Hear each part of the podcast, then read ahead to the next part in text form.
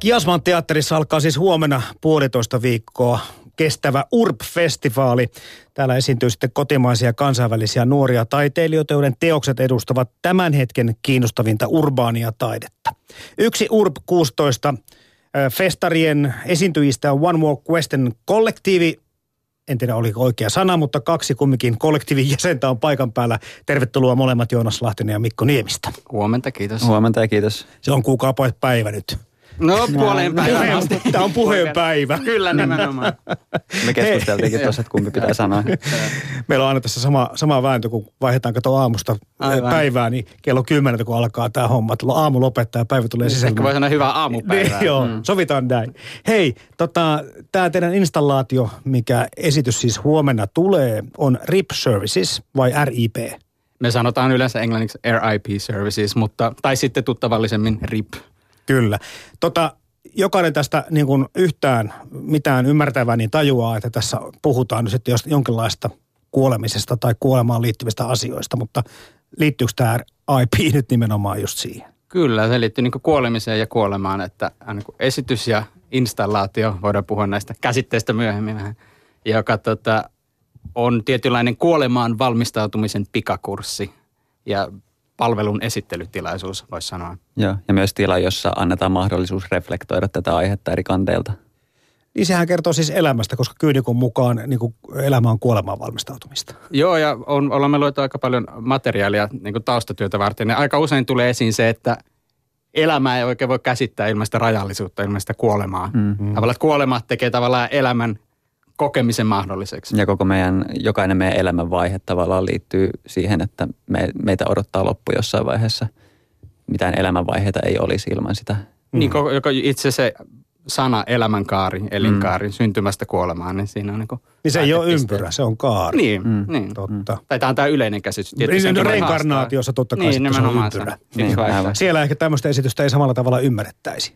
Voi olla. Tosin se meidän, me tosiaan, tämä aihepiiri on niin monipuolinen ja rönsyilevä ja tietyllä lailla myös äh, tabuinen, tai eli kuolemaan ja kuolemiseen liittyy aika paljon tabuja. Me emme tuoda niin erityyppisiä perspektiivejä, erilaisia näkökulmia yhteen. Mm-hmm. Että ei me haluta tarjota mitään yhtä ratkaisua mm. johonkin tiettyihin ongelmiin, vaan tavallaan – saada ihmiset pohtimaan. Niin, ja totta kai se on läsnä siinä aihepiirissä semmoinen niin kuin uskontoon liittymätön kuolemakin, Aivan. mikä monesti ehkä pelottaa enemmän se, että mitä sitten tapahtuu, kun jos kaikki päättyy tyhjyyteen. Aivan. Ö, ihmiset on ehkä vähän tottunut siihen, että teatteri tempasee käsiteltäväkseen aikaa tiukkoja ja vaikeita yhteiskunnallisia asioita. Nyt kun mä katson tuota teidän edellistä esitystä, mistä voidaan kanssa vähän puhua, mm-hmm. ja nyt tätä uutta installaatiota, niin mistä nyt sitten yhteiskunnallisia aiheita nämäkin toki, mutta aika tämmöisiä yleismaailmallisia vähän niin kuin suurempia Joo, kyllä, joo. Maailmanloppua ja kuolemaa. Kyllä joo, että meidän Minkälaista ensimmäinen... traumaa löytyy herroilta tuota taustalta? No kyllähän jokaisella ihmisellä, jos ajatellaan, että kuolemisprosentti on sata, jokaisella ihmisellä tulee olemaan jonkinlainen suhde kuolemaan ja kuolemiseen. Mutta se jännä tuntuu, että esimerkiksi syntymisestä ja synty, synny, synnytysvalmennuksesta puhutaan paljon, mutta sitten siitä elämän ehtoopuolesta ja kuolemisesta aika vähän.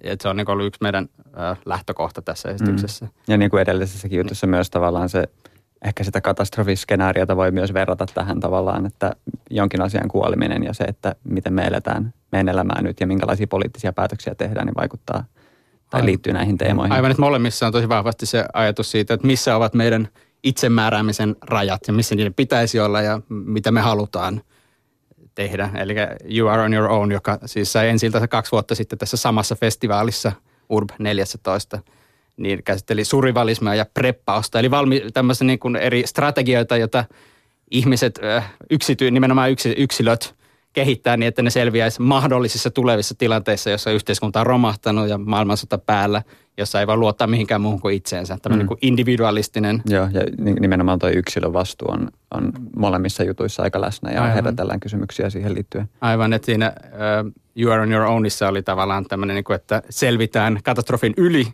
Ja tässä RIP-servicessa on enemmänkin, miten pystyisin hallitsemaan kuolemaani kuolemaan arvokkaasti, kuolemaan haluamallani tavalla? Tämmöisiä mm. kysymyksiä. Onko se vähän sitten niin, että, että kun media ö, välttelee kuolemaa, koska se on äärettömän epäseksikäs aihe. Sillä Totta. ei myydä yhtään otsikkoa eikä yhtään klikkiä avata. Totta. Niin onko se sitten niin, että taiteessa taas sit se on asia, mikä, mikä ehkä jopa niin kuin nostaa hieman kiinnostavuutta? Se saat, saattaa hyvin olla. Ja kyllähän niin kuin kuolema on taiteessa käsitelty varmaan aina. Mm. Ja aika usein tietty kuolemaa käsittelevissä teoksissa oli ne minkä taiteen alan tahansa, on niin tämmöinen jonkinlainen romanttinen tai sitten kauhuvire. Tämä mm. nyt on hyvin yksinkertaistettu. Ja me yritetään vähän tässä RIP-servicessa päästä näiden, näiden äh, mitä nyt yläpuolelle tai taakse. Niin, ja sitten myös on aika tyypillistä, että taiteessa hakeudutaan aiheisiin, jotka on tietyllä tavalla meille mysteereitä tai semmoisia, mitä me ei haluta käsitellä meidän arkipäivässä. Aivan. Tota, nyt kun te sanotte tuossa jo, että kuolema on piilotettu aika hyvin tehokkaasti pois näkyviltä, minkä verran tätä produktiota valmistautuessa piti miettiä, että miksi se on piilotettu tai kenen toimesta se on piilotettu? Kuka tästä kaikesta hyötyy, että ikään kuin edetäänkö me tämmöisessä niin kuin markkinamiesten ö, ikuisen elämän tämmöisessä jossakin alhossa?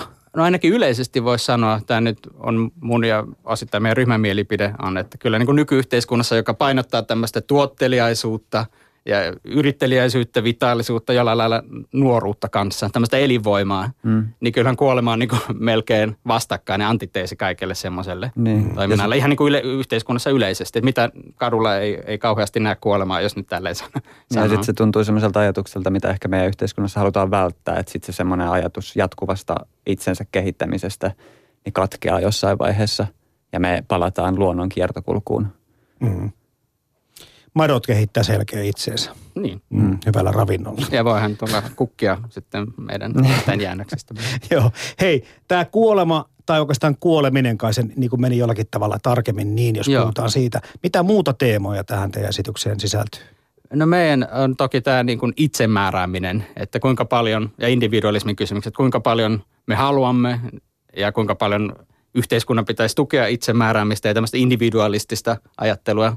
Ja sillä lailla ö, yksilön perusoikeuksia on päättää omasta elämästään, mikä on aika laajalti hyväksytty mm. asia. Mutta sitten kun puhutaan elämän loppukaaresta ja erityisesti siitä kuolin, kuolintavasta, kuolintilanteesta, niin sitten tuleekin todella, todella hankalia kysymyksiä julkisuudessa ja myös ihan niin kuin tabumielessä. Oletteko joutunut omia rajojanne rikkomaan, tarkastelemaan omia näkökulmia? Miten vankasti siinä, kun mietitään sitä, että kellä on oikeus tehdä mitäkin tai päättää mistäkin? Kyllä, hy, hyvin vahvasti itse voisi sanoa. Mm. Joo, ja sitten tietenkin myös kun tietää, että tekee tätä muille ihmisille, niin, Niin. se on aika vahvasti läsnä se kysymys, että miten tällaiset ajatukset vaikuttaa yleisöön ja että minkälaisia ajatuksia ne herättää. Mulla tuli vaan ihan semmoinen pieni reaktio siitä, kun että voit päättää elämästäsi, miksi et voisi päättää kuolemastasikin. Mutta mä, mä niin kuin kuoleman vastakohdassa kumminkin laittaisin henkilökohtaisesti syntymisen. Ja mulla tuli vaan mieleen se, että eihän syntymistäkään ihminen itse päätä. Aivan. Miksi Mm. päättäisi kuolemastaan? Aivan, ja sitten ylipäätään kysymys, että kuinka paljon me loppujen lopuksi päätetään omasta elämästään. Tämähän on tosi provokatiivinen väite, Kyllä, mikä kyllä. me Joo. siihen on laitettu. Että eihän, vaikka ajatellaan, että ihmisen, yleensä ajatellaan, että ihmisen pitäisi saada päättää niin paljon kuin mahdollista omasta elämästään, niin mitä tekee ja, niin edelleen, mutta eihän se käytännössä niin mene. Että mm. ihmiset on osa jotain tiettyä yhteiskuntajärjestystä, syntyy tiettyyn ruokakuntaan tai mm. tiettyyn luokkaan, mitä se nyt haluaa sanoa. Ö, miten Jonas Lahtinen ja Mikko Niemistö tätä materiaalia tähän esitykseen tai installaatiota, kun haitte ja teitte ja ideoitte, niin, niin, niin mi- mistä sitä löytyy? Mi- mi- Minkälaisia, kävittekö te niinku kirjoja läpi vai, vai, vai haastatteluja, kun te teitte vai oliko lähipiirissä onnettomia kohtaloita, joita pysty käyttämään No, tässä? voisi sanoa melkein, että kaikkia vähän. Et meillä on aika, aika vahva tämmöinen teoriapohja, täällä on lue- lueskeltu paljon kirjoja. Tä- Tämä ei kyllä tosin ole mikään täysin intellektuaalinen esitys, että mm. sitä ei kannata pelätä. Tämä antaa varmasti ihan kaikille mm, ajattelemisen aihetta ja koke- kokemuksia.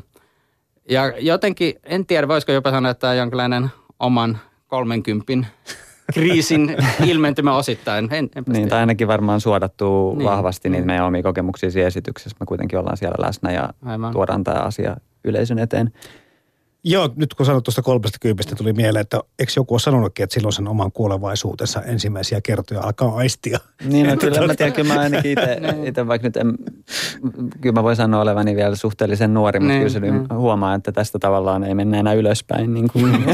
ei, ei, älä, älä, älä, sano, älä sano, katsopa tänne päin. ei mitään hätää. Okei, joo, joo, mä tiedän. Tota, mutta miksi te, mä taiteen, niin kuin on, hieno taiteella on niin kuin vapaus ja, ja velvollisuus mm-hmm. ottaa mm-hmm. tämmöisiä hommia, mutta mikä teitä kiehtoo niin henkilökohtaisesti? Tehän olette valinneet nämä aiheet ja teemat itse, niin Kyllä. mistä, mistä, mä ymmärrän sen, että ne on tabuja ja muuta, mutta onhan täytyy olla jotakin muutakin syytä, miksi tartutte näihin isoihin asioihin. On ja on totta kai. Yksi iso asia on tietty semmoinen, että vaikka tämä ei ole päivän poliittinen esitys, niin kuitenkin elämän ja kuoleman ja elämän ylläpitämisen kysymykset ja tavallaan minkälaiset elämän mahdollisuudet esimerkiksi valtio antaa mm. kansalaisilleen. Mm. Niin tulee myös tämmöisten extreme, tämmöisten äärimmäisten ajatusten, kuten elämä, elämä tai syntymä tai kuolema niin. kautta esiin aika vahvasti. Ja, ja minkälaisia arvovalintoja tehdään politiikassa. Aivan. Ihmisen elämän suhteen ja ihmisen elämän vaiheiden suhteen, missä mielessä joku vaihe meidän elämästä on elämä enemmän esillä kuin joku toinen. Aivan.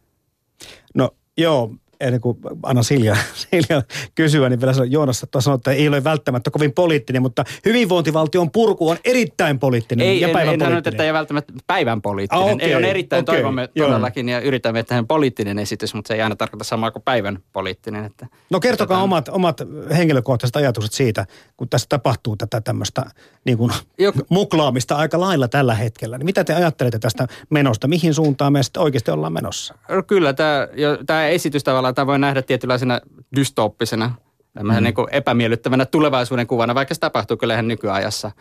Mutta tämä, että jos, jos jatketaan säästölinjalla esimerkiksi Suomessa hyvinkin pitkiä aikoja niin kuin pidemmällä perspektiivillä, niin mitä tapahtuu vanhustenho, vanhustenhoidossa esimerkiksi? Ja meidän, ikäpolvi, meidän sukupolvi mu, muutenkin, jotka nyt kolme nelikymppisiä, niin meidän eläkepäivistä ei ole mitään tietoa ylipäätään. Niin, ja sitten kun on tottunut elämään siinä perinteisessä hyvinvointiyhteiskunnassa, niin tietenkin se herättää kysymyksiä tulevaisuuden kannalta, että miten itselle tulee käymään, kun siihen kuitenkin aika monta vuotta aikaa ennen kuin itse on siinä tilanteessa. Niinpä, ja kyllä, joo.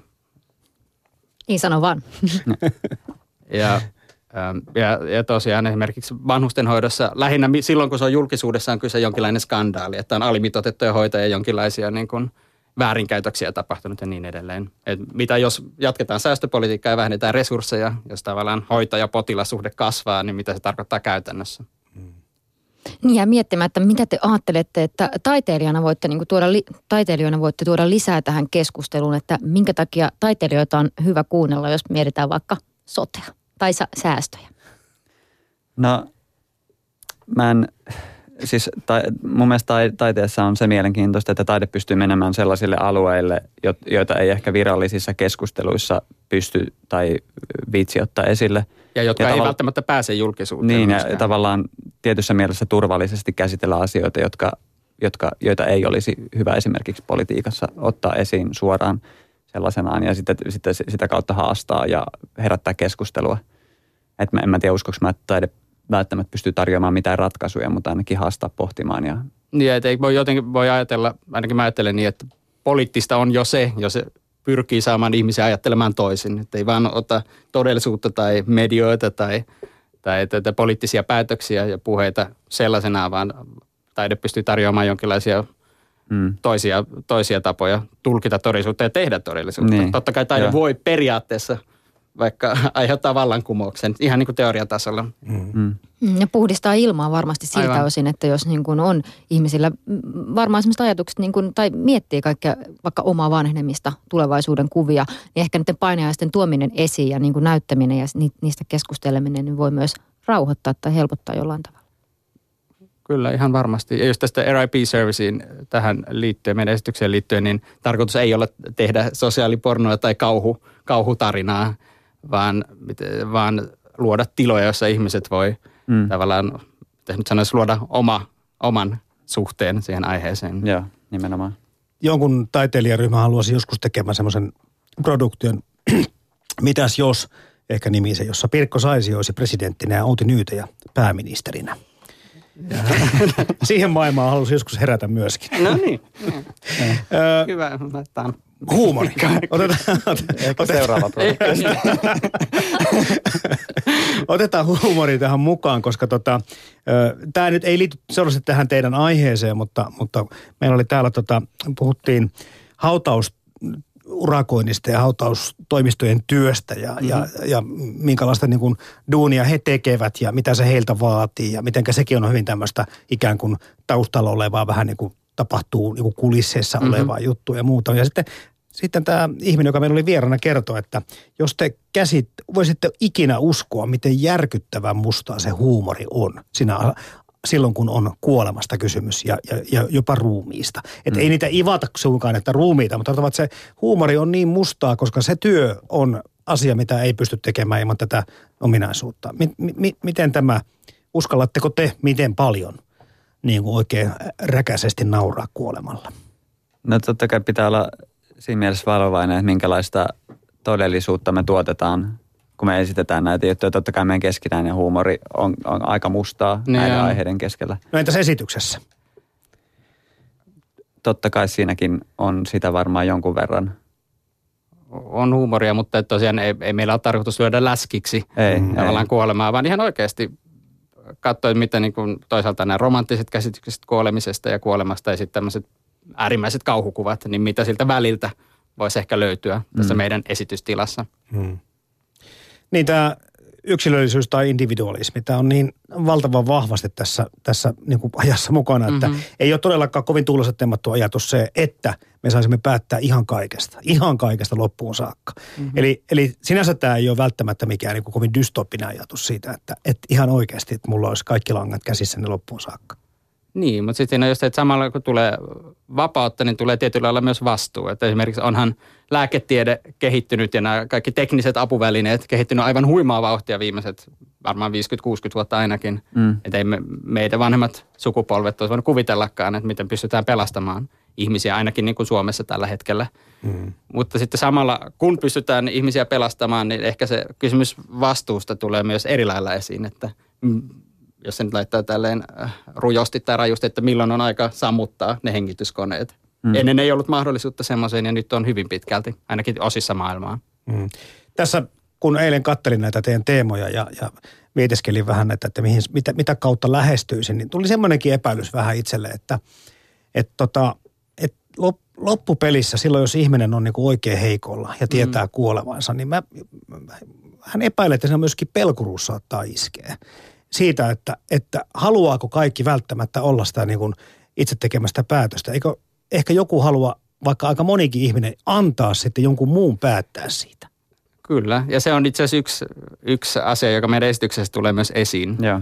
Aika vahvasti tämmöinen niin kuin, äh, tietynlaiset ulkoistamisen kysymykset vietynä ihan äärimmilleen. Ei haluta kaikkea paljastaa tässä.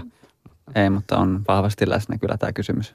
Pelko pelkoja just pelkoja. siitä ja tietynlainen ulkoistaminen, että jos mm. minä päätän, pystynkö minä ulkoistamaan kaikista mm. isoimmat elämäni ja elämäni loppuun liittyvät päätökset. Niin, mm. ja aika vahvasti läsnä myös se kuoleman prosessin pelko. Se, Aivan.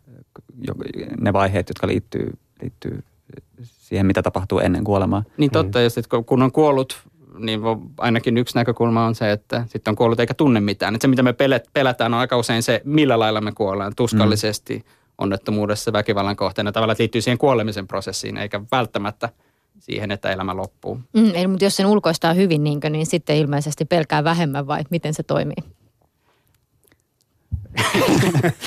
Kyllä, miten sanoin niin, että tämä oli vielä jännittävänä meidän esitys.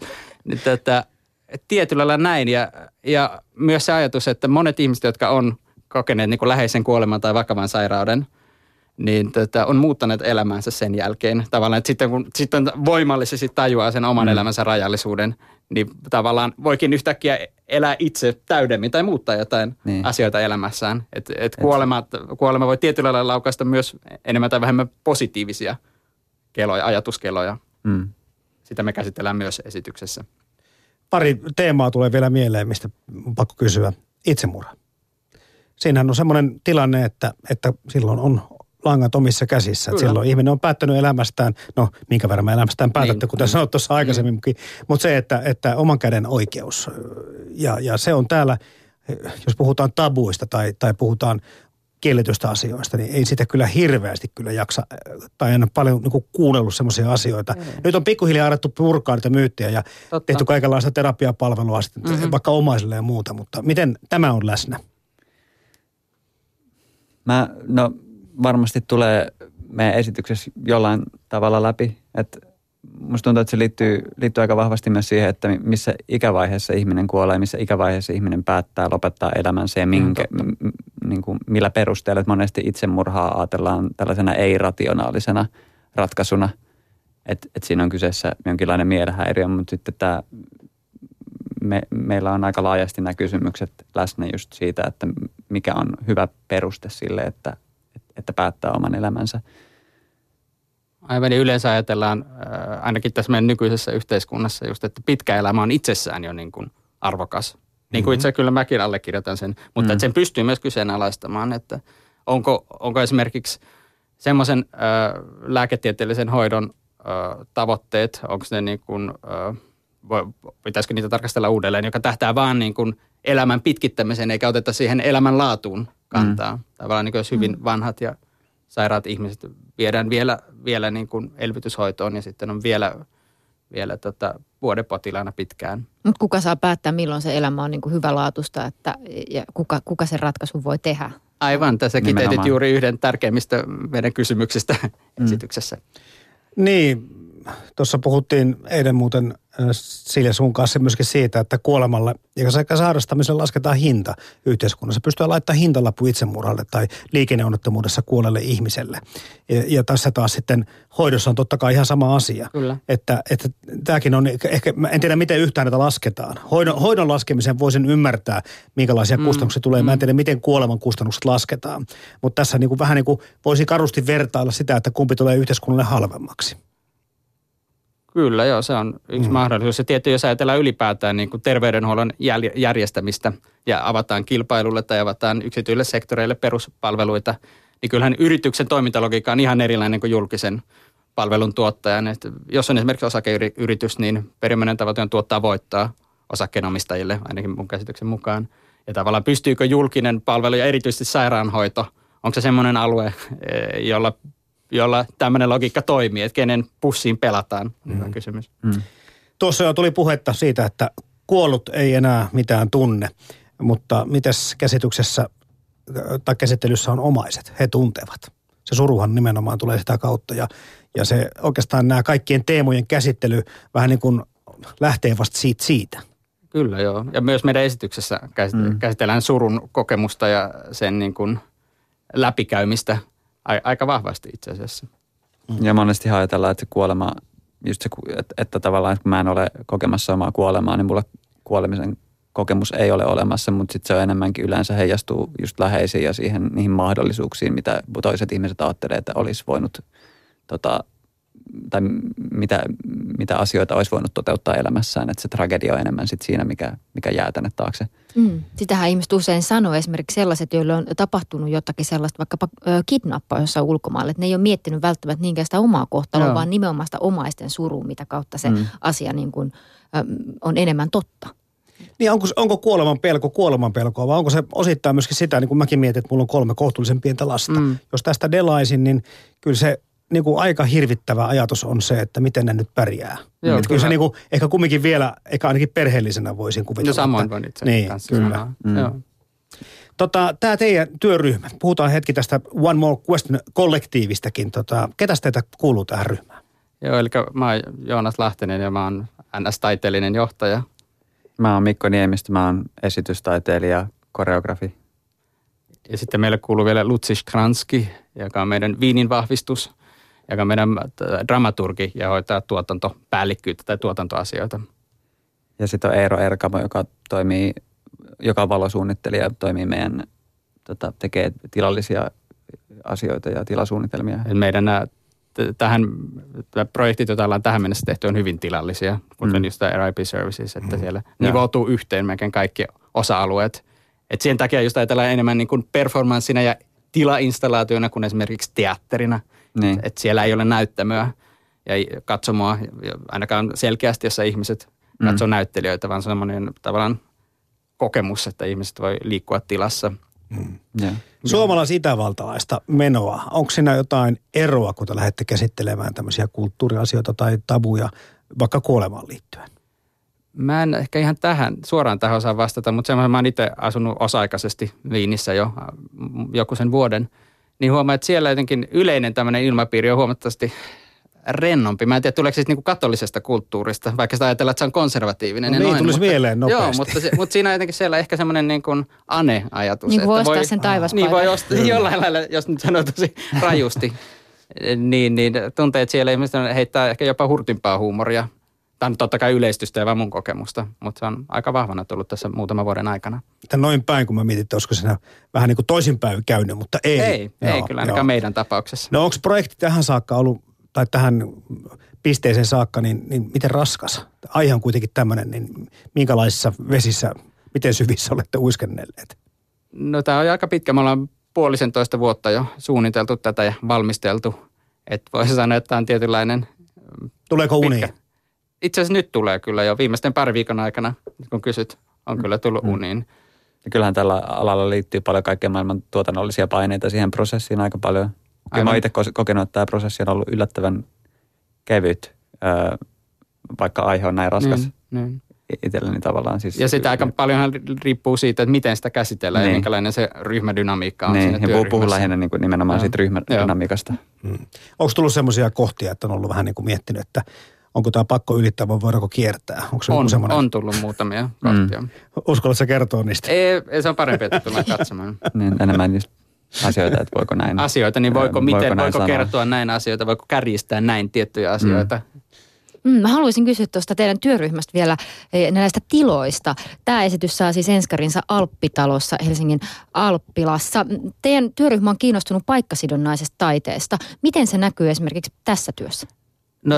Alppitalo on tosiaan semmoinen todella yllättävän iso toimistotalo, tota, joka on siis täynnä toimistoja ja pienteollisuushuoneistoja. Ja me ollaan vuokrattu yksi niistä. Ja tota, ää, se on semmoinen, joka on, jossa on paljon ikkunoita. Meillä on se ympäröivä kaupunkitila hyvin vahvasti osana esitystä. Mutta siitä ei ihan hirveästi puhuta, että se on osa, koska se on myös osa meidän ydin, mm. Ydinajatusta, että kannattaa tulla katsomaan. Mutta paikkasidonnaisessa taiteessa viehättää just se tavallaan poistuminen teatterin tai gallerian tämmöistä white box, eli valkoinen kuutio tai musta kuutio ajattelusta. Mm.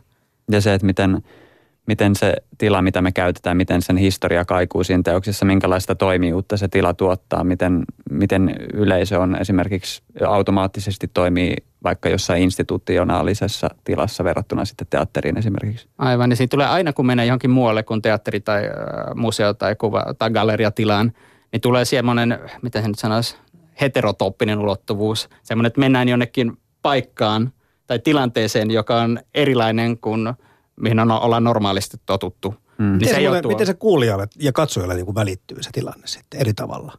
Mit, mit, mitkä ne reaktiot on he, heidän puoleltaan? Se on, alkaa ainakin tässä meidän RIP Serv- Services-esityksessä alkaa jo ihan alusta, että miten tullaan tilaan, ohjataan tilaan ja miten esitys alkaa ja etenee. Niin kuin ihan perusasioista lähtien niin kuin yle, yleisellä tasolla. Ja siinä aie, aiempi Your on Your Own oli siis väestönsuojassa, Kyllä mikä vaan. tietysti tuo varmaan aika erilaisen ulottuvuuden siihen kuin jos se olisi ollut vaikkapa sanotaan Kiasmateatterin tiloissa. Aivan totta. Aivan.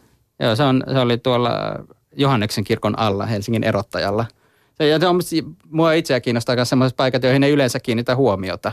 Niin kuin just tämä väestönsuoja, sitä ei juuri ulkopuolelta näe, koska se on maan alla, menee vaan ramppi sinne ja siinä ei ole mitään niin kuin, opasteita, mitä siellä on. Ja samoin tämä Alppitalo, mä oon itse käynyt koulua siinä ihan vieressä. Tosin siitä on jo joku hetti tovi, mutta ei sitä silloin kouluaikana kiinnittänyt ollenkaan huomiota, vaikka ihan vieressä oli tämmöinen todella iso toimistotalo.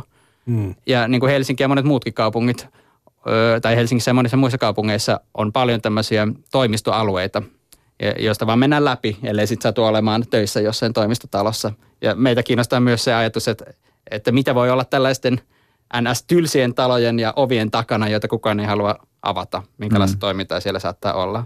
Ja molemmat esitykset on ollut itse asiassa semmoisessa paikassa, mitä ei välttämättä huomaa heti. Aivan totta.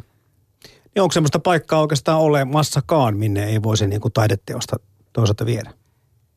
Ei suoralta kädeltä tule mm, Niin, mieleen. tietenkin riippuu, että jos on jotain turvallisuusasioita. Niin, ne menee enemmän sitten tämmöisiin takia- käytännön niin. ongelmiin, mutta ei, ei semmoista tabutilaa oikeastaan. Niin, Ainakin niin. itse on hyvin vaikea keksiä nyt. Joo. Joonas Lahtinen, Mikko Niemistö, luuletteko, että RIP Services-esityksen jälkeen teillä on katsojien kanssa oma yhteinen kriisiryhmä pystyssä? Aihe on sellainen. Se jää nähtäväksi. Jännityksellä odotetaan. Niin. Meillä ei ole resursseja tuottaa mitään terapiapalveluita esityksen jälkeen valitettavasti, mutta... Taide on terapia. Niin, taide on Niin, terapia. Niin, nimenomaan. ja keskustelu jatkuu kyllä, voidaan Niin. jatkaa hyvinkin. No millaista, millaista palautetta arvioitte, että saatte? Varmaan jonkin, jo- jossain määrin jakautunut. Tai ainakin meillä on ollut siis totta kai jo koekatsoja aika paljon. Mm. Ja juuri se tilallisuus on ainakin he, heidän kokemuksensa perusteella välittynyt todella hyvin. Mutta tietty aiheet on aika rankkoja. Et monen, jokaisella ihmisellä on jonkunlainen suhde kuolemaan, joka sitten ehkä aktivoituu tällaisessakin esityksessä. Joo. Et joku toinen saattaa kokea tietyn osan Mm. a- ahdistavaksi, vaikka me ei oltaisi edes tarkoitettu sitä. Ja joku toinen taas ei, Niin. rentouttavaksi. Ja se riippuu varmaan paljon siitä, miten läsnä tämä aihe on omassa elämässä. Aivan. Sä olet kirjoittanut tänne vielä tämmöisen, että mitä meidät mennä itse katsomaan Urb-festareille. Siellä on esityksiä, mahtuu puolitoista viikkoa aika paljon. On. Mikä teitä kiinnostaa siellä? No kyllä totta kai kiinnostaa kaikki, kaikki niistä esityksistä, mutta Doma-esitys. Joo, mulla oli sama. Eli mennään myös tietyllä lailla paikkasidoinen, mennään kotiin Okei. tutustumaan niin pitkälle kuin mä tiedän. Joo, joo.